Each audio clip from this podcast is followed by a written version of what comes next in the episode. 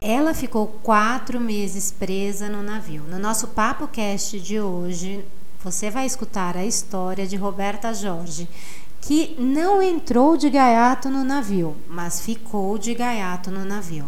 Seja bem-vindo ao nosso Papo Cast da Vamos Bater um Papo.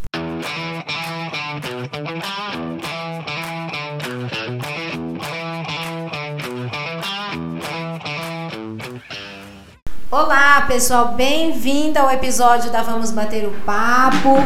Hoje o episódio se chama Entrei de gaiato no navio. Eu queria só lembrar você para dar aquele like, curtir nosso episódio, também ouvir o episódio nas outras plataformas. Então já sabe, né? O episódio da Vamos Bater um Papo. E hoje a gente tem uma convidada muito especial, a Roberta Jorge. E por que ele se chama Entrei de Gaiato no navio? Você vai descobrir agora. Então, Roberta, por favor, se apresente e conte pra gente as suas aventuras e por que que tem muito a ver com soft skills toda essa aventura e toda essa história. Seja bem-vinda, Roberta. Obrigada, Lilian. Primeiramente, obrigada pelo convite. É um prazer estar aqui e eu vou contar um pouquinho da minha história. Só para dar um overview, assim, eu sempre gostei muito de viajar, de explorar. É, minha primeira viagem internacional morando fora foi em 2011, quando eu fiz intercâmbio na Austrália para aprender o inglês de verdade. Depois eu mudei para o Sudeste Asiático, morei no Camboja por dois anos e meio, fui tirar um sabático, mas eu só trabalhei. e a minha última experiência internacional, minha última aventura, né, foi o navio, né, que eu entrei de gaiato é, no qual fiquei quatro meses trancada devido à Covid-19. Ok, Rô, então pra gente dar um geral pra galera, a Roberta foi trabalhar, tá, gente? Ela não entrou, tipo, pra descascar batata, tá? Ela não foi de, de furão no navio, né? É, você foi trabalhar em que área, Rô? Eu tinha o cargo Media Manager, é, eu era responsável pela comunicação interna do navio, então nossa comunicação era toda online, não tinha nada impresso, então eu cuidava das TVs, dos hóspedes, dos telões, dos andares, dos decks, né? Que a gente chama, não é andar, é deck. É, telão de piscina, é, anúncio de é, área de duty free, de restaurante, de bar. Então, tudo que tinha para comunicar no navio eu era responsável. E você foi para Ásia, é isso? Sim, nosso navio era trabalhava na, na Ásia, a gente transportava, o nosso público era 100% chinês. Então a gente levava o público chinês para o Japão, para a Coreia do Sul e para a Rússia. Tá, então vamos lá. Chinês. 2019. 2019 para o Japão, para a Coreia e para a Rússia. Coreia do Sul, é. Coreia do Sul. Ok. Isso 2019, em que mês que você foi? Janeiro. É, 2019, não. Janeiro não. É, você foi para lá em Desculpa, eu fui trabalhar, eu fui embarcar dia 1 de novembro de 2019 e a pandemia começou em janeiro de 2020. Então percebam que ela foi com um contrato no final de 2019 com. Sim, três meses trabalhados, tudo bem, tudo tranquilo, rodando, funcionando, já adaptada à rotina do navio, com os meus horários, com as obrigações. Mas no dia 24 de janeiro viramos a chavinha, justamente no Réveillon chinês. Exatamente. Desembarcamos 4 mil passageiros, iríamos receber mais 4 mil e não recebemos. Então, eu recebi uma ligação, gente, é, só para localizar vocês. Eu conheço a Roberta já tem alguns anos e eu recebi uma ligação. Eu estava no Canadá, eu recebi uma ligação assim: Olívia, a casa caiu. É, eu falei: Oi? Ela, você tá sabendo de um vírus? Eu, que vírus? Então, é um vírus que está matando todo mundo. Tem umas pessoas descendo aqui no, no navio de helicóptero e elas estão vestindo tipo umas roupas lunáticas. É, a casa caiu, né? Conta pra gente é. essa cena do avião. Sabe aquele pessoal que aparece na TV? Então, nos laboratórios, estavam no navio. E eu fui tomar um café lá por umas 10 da manhã e eu vi que tinha muito guest ainda no navio e geralmente o desembarque era 8 horas da manhã, porque meio-dia a gente já recebia o pessoal novo, né? Falei, mas que estranho, ninguém desembarcou ainda, que atrasou, né? Não é, às vezes atrasa, mas assim, não é tão, né? E aí fui conversando com as pessoas e os passageiros estavam proibidos de sair da cabine enquanto não fossem inspecionados pelas autoridades chinesas para poder sair, porque a China tinha fechado. Ninguém entrava, ninguém saía. Então a gente não sabia nem se a gente poderia desembarcar os passageiros que estavam com a gente. E de que forma foi feita essa comunicação? Aqui começa a nossa história de soft skills. De que forma foi feita essa comunicação com vocês ali dentro, né? Que, como é que a China funcionou com vocês? Vocês eram um navio que estava ali na costa com né, chineses que precisavam entrar na própria China, né? Como é que funcionou tudo isso? Como é que foi feita essa comunicação? Então, é, a comunicação no navio, ela basicamente ela se divide em três pilares. A gente tem o staff, não, desculpa, oficiais, staff e crew. Eu estava no staff, no meio da pirâmide. Então, é, a comunicação chega para os oficiais, capitão, staff captain, engenheiros, o pessoal da bridge, e eles disseminam a comunicação para o staff e para o crew. Staff, particularmente, porque a gente trabalhava com entretenimento. E a comunicação não chegava pra gente, a comunicação parava no, nos officers, né, nos oficiais. E a gente não entendia muito bem o que estava acontecendo, só que era o coronavírus e que a China tinha fechado. Mas como essas pessoas tinham entrado no navio, que horas os passageiros desembarcaram, era, estava meio tumultuosa, tinha acabado de acontecer. Ninguém sabia ao certo o que estava acontecendo, era uma novidade. E a gente só foi conseguir desembarcar os passageiros às 11 da noite. Okay. E foi então que a gente ficou sabendo que ninguém mais ia embarcar. Mas, de novo, era uma situação nova, a gente achou que ia ser temporário, a gente achou que iríamos ficar parados sem passageiros por um ou dois cruzeiros. Um cruzeiro tinha cinco dias de duração. Então a gente achou que ficaríamos no máximo dez dias sem trabalhar, sem ter passageiro, né? Mas não foi o que aconteceu. Ok, então vamos lá, Roberta. Começa a contar pra gente então as suas experiências de soft skills que você passou ali dentro. Roberta, quanto tempo você ficou presa dentro do navio? Esse gaiato no navio, quanto tempo você ficou presa ali dentro daquele navio? Foram quatro meses. Quatro meses, ok. Convivendo com quantas pessoas, na verdade, que era essa equipe, né? É, officers, staff e, e, crew. Nós éramos em mil.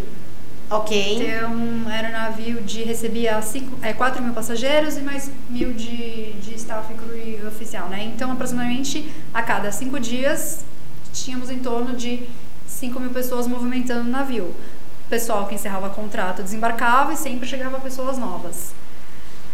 O que aconteceu? Durante a pandemia não tinha mais recontratação. Então as pessoas iam desembarcando, mas ninguém embarcava. E aí o navio ia ficando cada vez mais vazio. Então, de janeiro a maio, que foi o período que eu fiquei, de mil, eu, quando desembarquei, nós já estávamos em torno de 400. Ok. Então, cada vez mais eu fui vivendo um navio fantasma. Ok, mas você podia pedir demissão e falar quero ir para casa? Não, isso aconteceu não com os brasileiros. Aliás, a comunidade brasileira é bem pequena, nós éramos em torno de 10, mas tinha muito chinês, muito asiático, é, indonesiano, indiano, filipino, que queria sair, não estava mais sabendo lidar com a situação, mas não podia, porque a gente estava é, no Japão. Esse é um outro detalhe, tá? Quando a China fechou, a gente não podia ficar em território chinês. Então nós fomos para o Japão. Então nós ficamos ancorados em águas japonesas. Não era nem atracado, porque atracado é no porto. Então a gente estava no meio do oceano japonês esperando. Só que o Japão estava fechado também. É, a gente está falando de janeiro, fevereiro. Então, assim, foi onde tudo começou e aquela crise, tudo fechado. Então, nem que se eu quisesse pedir demissão, que eu quisesse voltar ao Brasil, eu não poderia, porque não tinha voo para voltar. Não tinha como fazer o Japão tinha fechado as portas. Então a gente tinha que trabalhar muito emocional, um outro soft skill. Ok. No sentido de se eu não trabalhar meu emocional, eu vou pirar e eu não tenho para onde ir. Eu estou presa num navio que tem 11 andares, 11 decks, com 800 pessoas de diferentes nacionalidades e a gente tem que ver o que vai fazer nesses 10 dias, né, inicialmente. Só que no no decorrer no passar não foram só 10 dias, então foram longos quatro meses. Ok. É, é, você coloca em que ponto a, a, resiliência que você teve que ter para lidar com isso, não poder pedir demissão, não poder voltar para casa, estar no meio do oceano, porque igual você falou, você não, não podia atracar, você não podia parar num porto e falar assim, ok, eu vou descer aqui, vou dar uma volta. Não, você estava no meio do oceano, literalmente, fechada e, e, com pessoas de culturas completamente diferentes, né? Então é outra soft skills, você tem que saber lidar com culturas diferentes, diversidade, pessoas de opiniões diferentes, no meio de uma pandemia que ninguém sabia onde ia parar. Era algo completamente novo, igual falou, era uma, uma novidade. É, é, como é que você teve que trabalhar essa resiliência, Rô? Sim, é, o maior desafio é que a cada dia tinha uma nova notícia, uma nova informação. Então você acordava e falavam: Ah, a gente está indo em direção a, a, ilha de Oklahoma porque a gente vai ajudar o navio da Princess, que é do mesmo grupo da, da, da bandeira. Mas o navio não está contaminado? Tá, mas a gente vai ajudar com suplementos. Mas por que, que não ajudam por terra? Por que, que a gente que tem um navio limpo tem que ir lá? Ah, porque eu tenho que ajudar. Tá bom, vamos ajudar. Aí no dia seguinte o capitão avisa: estamos voltando porque a, a missão foi abortada. É, não vamos mais ajudar. E aí você fica nesse vai não vai, num dia uma notícia, no dia outra, é, as regras internas mudam e aí queriam começar a, a aplicar o social distance dentro do navio e aquela coisa, mas a gente não tá limpo, então por que, que precisa de social distance? Ah, porque navios da bandeira estão contaminados, então é o grupo que tem que agir. E aí aquele novo cotidiano, então você tem uma fila para almoçar, você não pode mais pegar o elevador com mais do que três pessoas e você, é, o bar fecha em determinado horário, as mesas são espalhadas, então assim, você vive o cenário de uma pandemia ao mesmo tempo sem estar contaminado. Então aquilo foi um negócio muito complicado de trabalhar e de aceitar que você estava vendo uma realidade que não era sua. Tá, explica só pro pessoal o que é estar limpo dentro dessa não linguagem. Não ter ninguém com Covid a bordo. Tá, tá. Ok, então só para, né, quando é. ela fala é, o navio está limpo, é isso, né? Aliás, falar em limpo, você contou para mim que é, é, como não chegou um ponto que não tinha passageiro, não tinha nada, os chefes mandavam as pessoas, por exemplo, da limpeza ficar limpando coisa que estava limpa, é isso? Sim, porque você consegue dar treinamento até um certo ponto. A partir do momento que você não tem mais o que dar, você começa a inventar. E aí o desafio, que é, foi o curioso também, que não importa se você é primeiro contrato ou se você já tem uma carreira a bordo de 10 anos, é uma situação inédita para todo mundo. Então o gerente de, de, bar, de, de bar, o food restaurant, ele não sabe lidar do mesmo jeito que eu não sei. E eu sou primeiro contrato. Então, assim, é, acaba o treinamento, você não sabe mais como ocupar a sua equipe. Você pega um pessoal que trabalha 16 horas por dia, 7 dias por semana, e ele não tem mais o que fazer. Então, assim, você dá treinamento, mas uma hora acaba o conteúdo. Então, chegou ao ponto de limpar o que já estava limpo. E aí eu também via isso muito de fora, porque, de novo, eu estava no staff, eu não era cru. O cru é o cleaner, é o garçom, é o camareiro, é o housekeeping, é, é todo o pessoal né, da manutenção, mais mão na massa.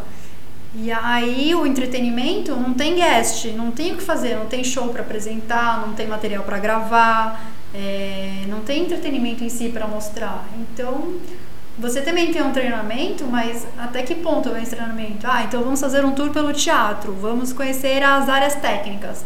Aí o, o stage manager, né, o gerente de palco, faz um tour com o pessoal de entretenimento para mostrar o dia a dia de trabalho dele. Ah, então agora vamos fazer um tour com a Roberta, Media Manager, para mostrar o trabalho dela. De novo, são quatro meses. Quatro meses, pessoal. Olha a aula de resiliência que alguém tem que ter dentro disso, vivendo ali e com a incerteza isso no meio do mar. Né? É, então, quando vamos desembarcar? Ah, não sabemos. Vai, vai desembarcar de, conforme for ah, o contrato vencendo ou vai desembarcar tudo de uma vez? Não sabemos. É, e quando eu soube que eu ia ser desembarcada, o grupo de brasileiros era tipo sábado 5 da tarde, domingo, uma hora da tarde, esteja com suas malas preparadas que vai ter o desembarque. Então era assim, abriu o aeroporto, tem voo, tem disponibilidade? Vai. Onde você desceu, Rô? Eu desembarquei nas Filipinas. Então, depois do Japão, como começou a ter muito caso de Covid no Japão, fomos expulsos novamente. Não bastasse a China ter expulsado a gente, o Japão expulsou e fomos para as Filipinas. Ok. E de lá aconteceu, foram acontecendo desembarques não só dos brasileiros, mas como outras nacionalidades. E aí nós fizemos Filipinas Doha e Doha Brasil. Ok, ok. Rô, você tem um caso de não empatia muito sério para contar pra gente em relação à comida que aconteceu dentro do navio, né? Gente, olha a falta de empatia, o que pode gerar. Na verdade, é, quando você, quando a gente fala de empatia, quer entender, se colocar no lugar do outro, é isso as pessoas entendem, mas olha a falta de empatia o que gerava. Conta pra gente o que, que foi acontecendo e como, de repente, sei lá, uma situação de sobrevivência mesmo, né? As pessoas começaram a pensar só nelas e não no outro, mas dá uma olhada, vai lá, Rô. A gente viveu os dois extremos com a questão de alimentação a bordo. Porque como a gente achou que nós iríamos ficar apenas dois cruzeiros sem receber hóspede, Durante esses 10 dias tinha muita comida, porque o navio estava abastecido para receber 4 mil pessoas, mais nós mil. Então, era comida para muita gente. Num cruzeiro de 5 dias, vai assim. Quando você não tem guest, a comida tá lá. E algumas tinham a data de abastecimento bem curta. Então, a gente começou a comer muito bem. Ok. A gente tava comendo a comida do guest. Aquela fartura. mais fartura. Então foram 10 dias maravilhosos. Porém, com o passar do tempo, a comida vai ficando escassa. E aí, com a adição da implementação do social distance, você não pode mais lotar o refeitório, o staff mess. Então foram adotadas políticas de horário. Então, cru vai almoçar, café da manhã, almoço de tarde de tal a tal hora, staff de tal a tal hora e office de tal a tal hora. Só que o que acontecia? É, vamos, vamos dar um exemplo, vai, o staff mess abria às 6 da tarde para o jantar. Eu só podia ir às 8. Então, quando eu chegava lá, a comida que tinha sido servida às 6 não tinha mais. Ok. E aí você começa. Aí, por exemplo, teve. Chegou a ter racionamento de fruta. Fruta era um dia sim, um dia não, só no jantar. E aí eu ia chegar e pegar a fruta, ah, acabou, mas peraí, tinha fruta às seis da tarde. Ah, acabou, o pessoal comeu. Mas então por que vocês não fizeram uma logística para suprir e abastecer todo o jantar das 6 às 10, que é o horário do restaurante? Tá. Então aquilo também mexia muito com o emocional, porque é besteira, parece bobo, mas é sua alimentação do seu dia a dia, você não tá, você tá trancado, não é que você pode descer e comer num restaurante num lugar diferente. Não tá. tem mais essa opção. Então é, era complicado. Café da manhã, ovo, dia sim, dia não Tá, mas eu quero comer ovo no almoço. Não, não tem. Então se eu perdi o café da manhã, eu não como? Não. Não, porque alguém já tinha comido tudo, então assim, não tinha essa de ah, eu vou pensar ou uma divisão, tipo, um pouco aqui, um pouco para seis, um pouco para sete, um pouco para as oito, um pouco para as nove. Não. não. Se você, quem chegasse às seis e tipo, vou comer tudo porque eu quero comer e não vou pensar no próximo. Sim. Ok, falta de empatia é, total. Bem complicado, num cenário que ninguém sabia lidar, nem mesmo até os officers no jeito de implementar não sabiam se estava funcionando ou não, e era na prática, né? Testa, aplica, não cancela, continua, porque era uma, uma novidade diária, assim, cada dia tinha uma informação nova. Tá. Então, e aí era complicado lidar com isso.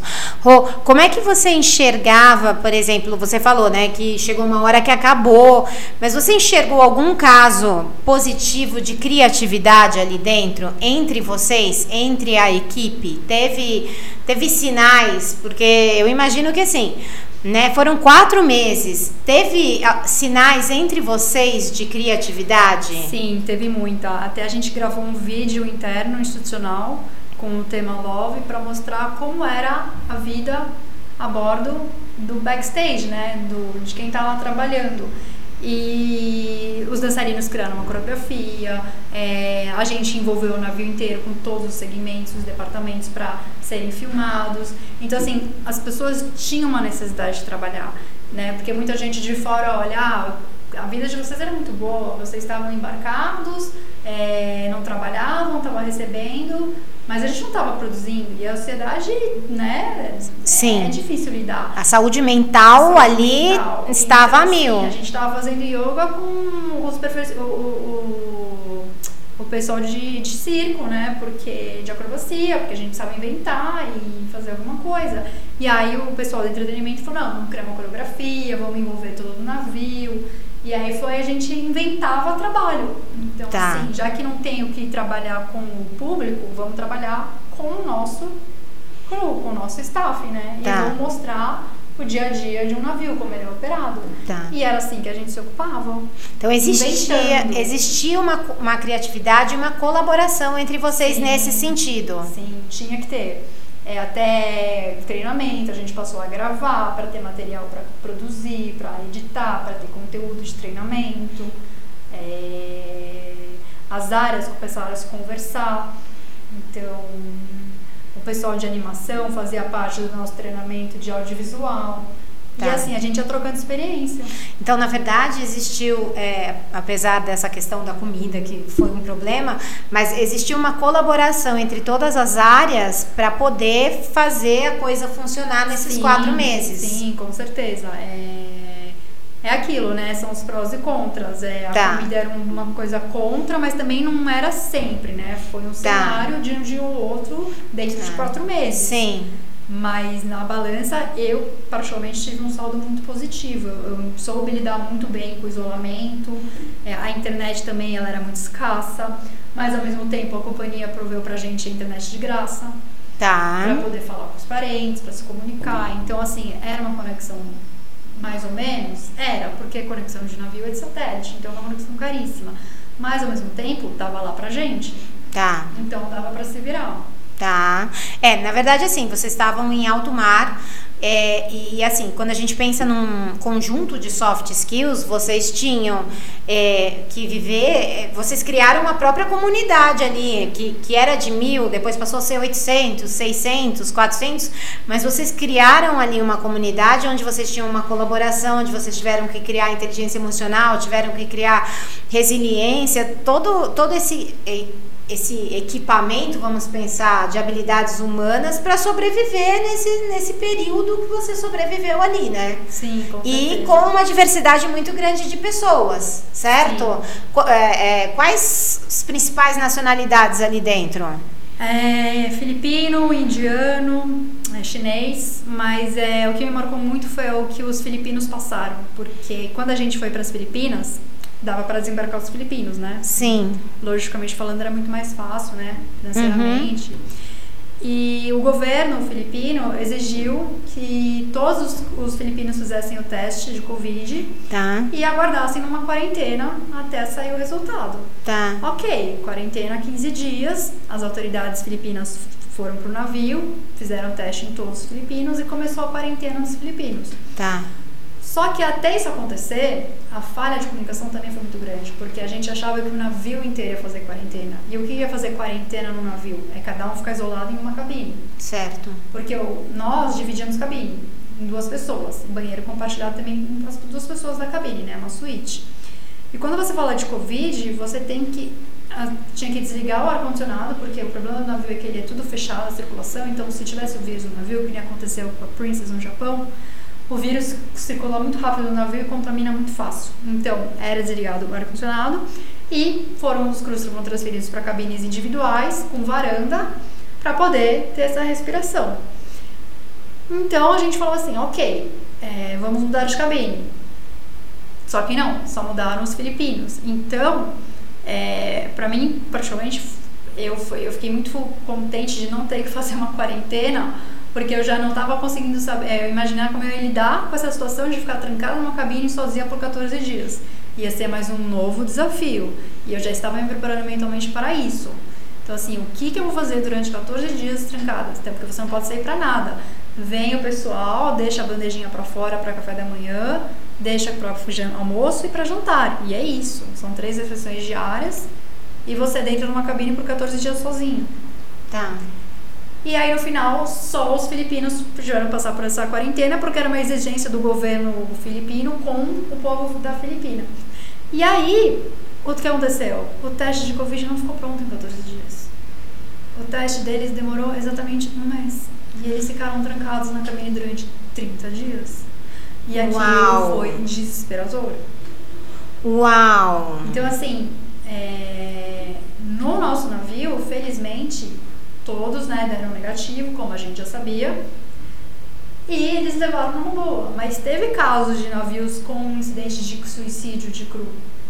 Meu Deus! Sim, teve, e não foram poucos, assim. Era, na indústria, estavam ocorrendo, porque a gente fala de, uma, de mercado Ásia, mas se você for pensar Estados Unidos e América, tinham muitos navios parados. Então, assim, a pandemia não foi só na Ásia. Não, foi Toda a indústria de cruzeiro, inclusive até hoje ela é afetada, porque não está tendo cruzeiro. Sim, É, já tem companhia que cancelou até outubro de 2021.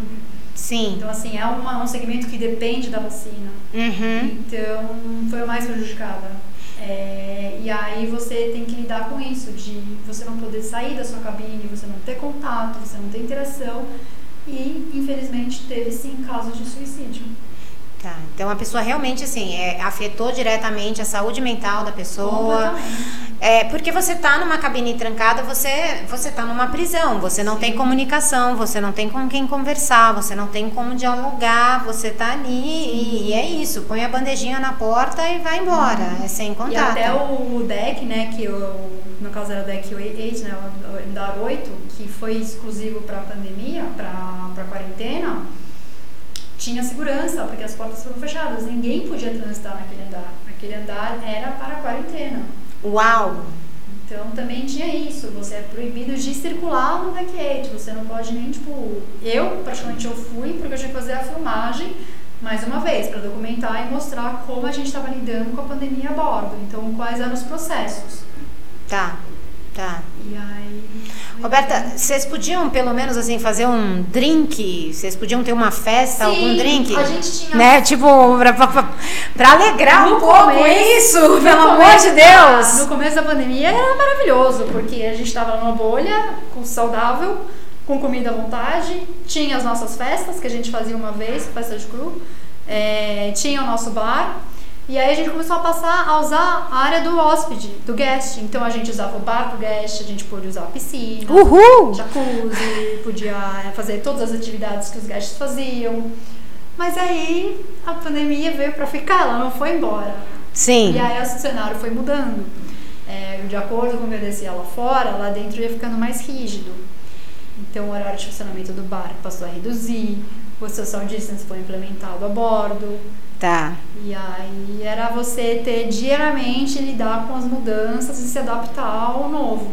Flexibilidade, adaptabilidade total que, Sim. que teve que acontecer ali dentro. Sim, sim.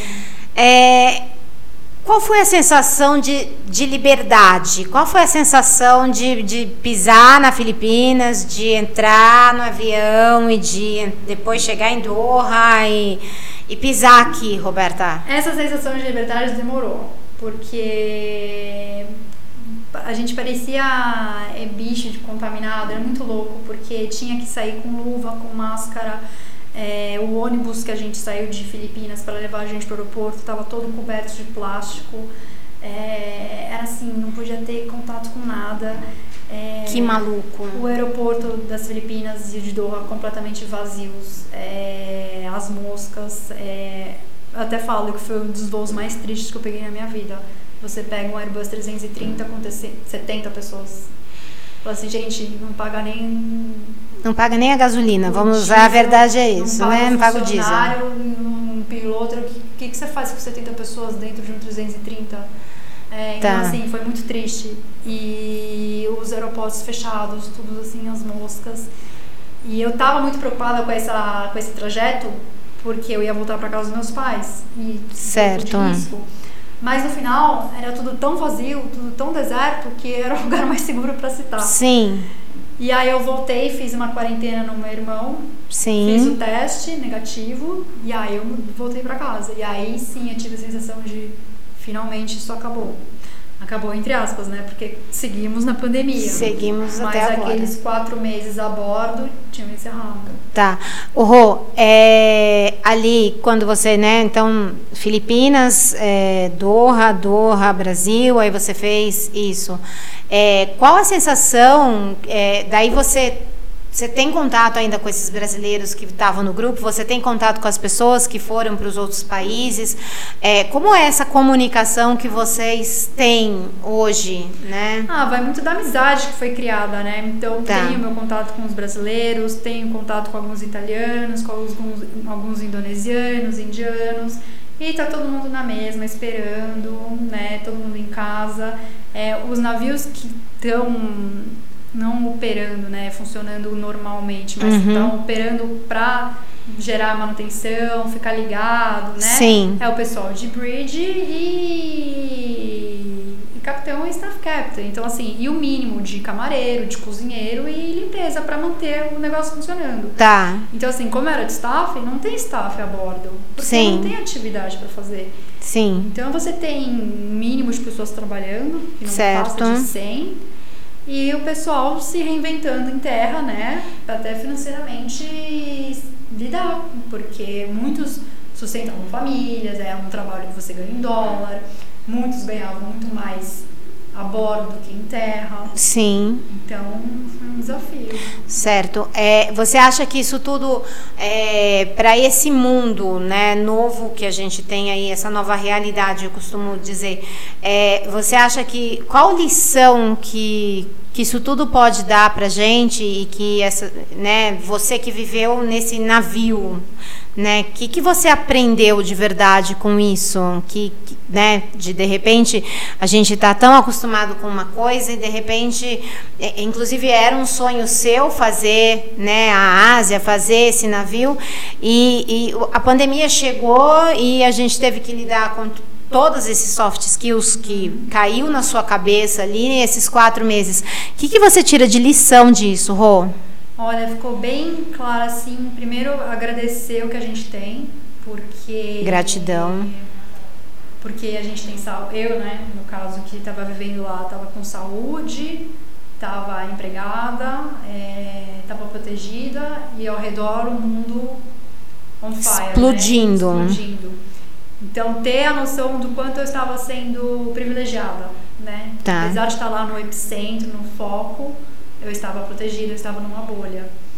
É, a empatia e a pensar no próximo, porque né, não fui eu Sim. que fiquei em quarentena, mas foram os filipinos, poderiam ter sido os brasileiros. Sim. Né?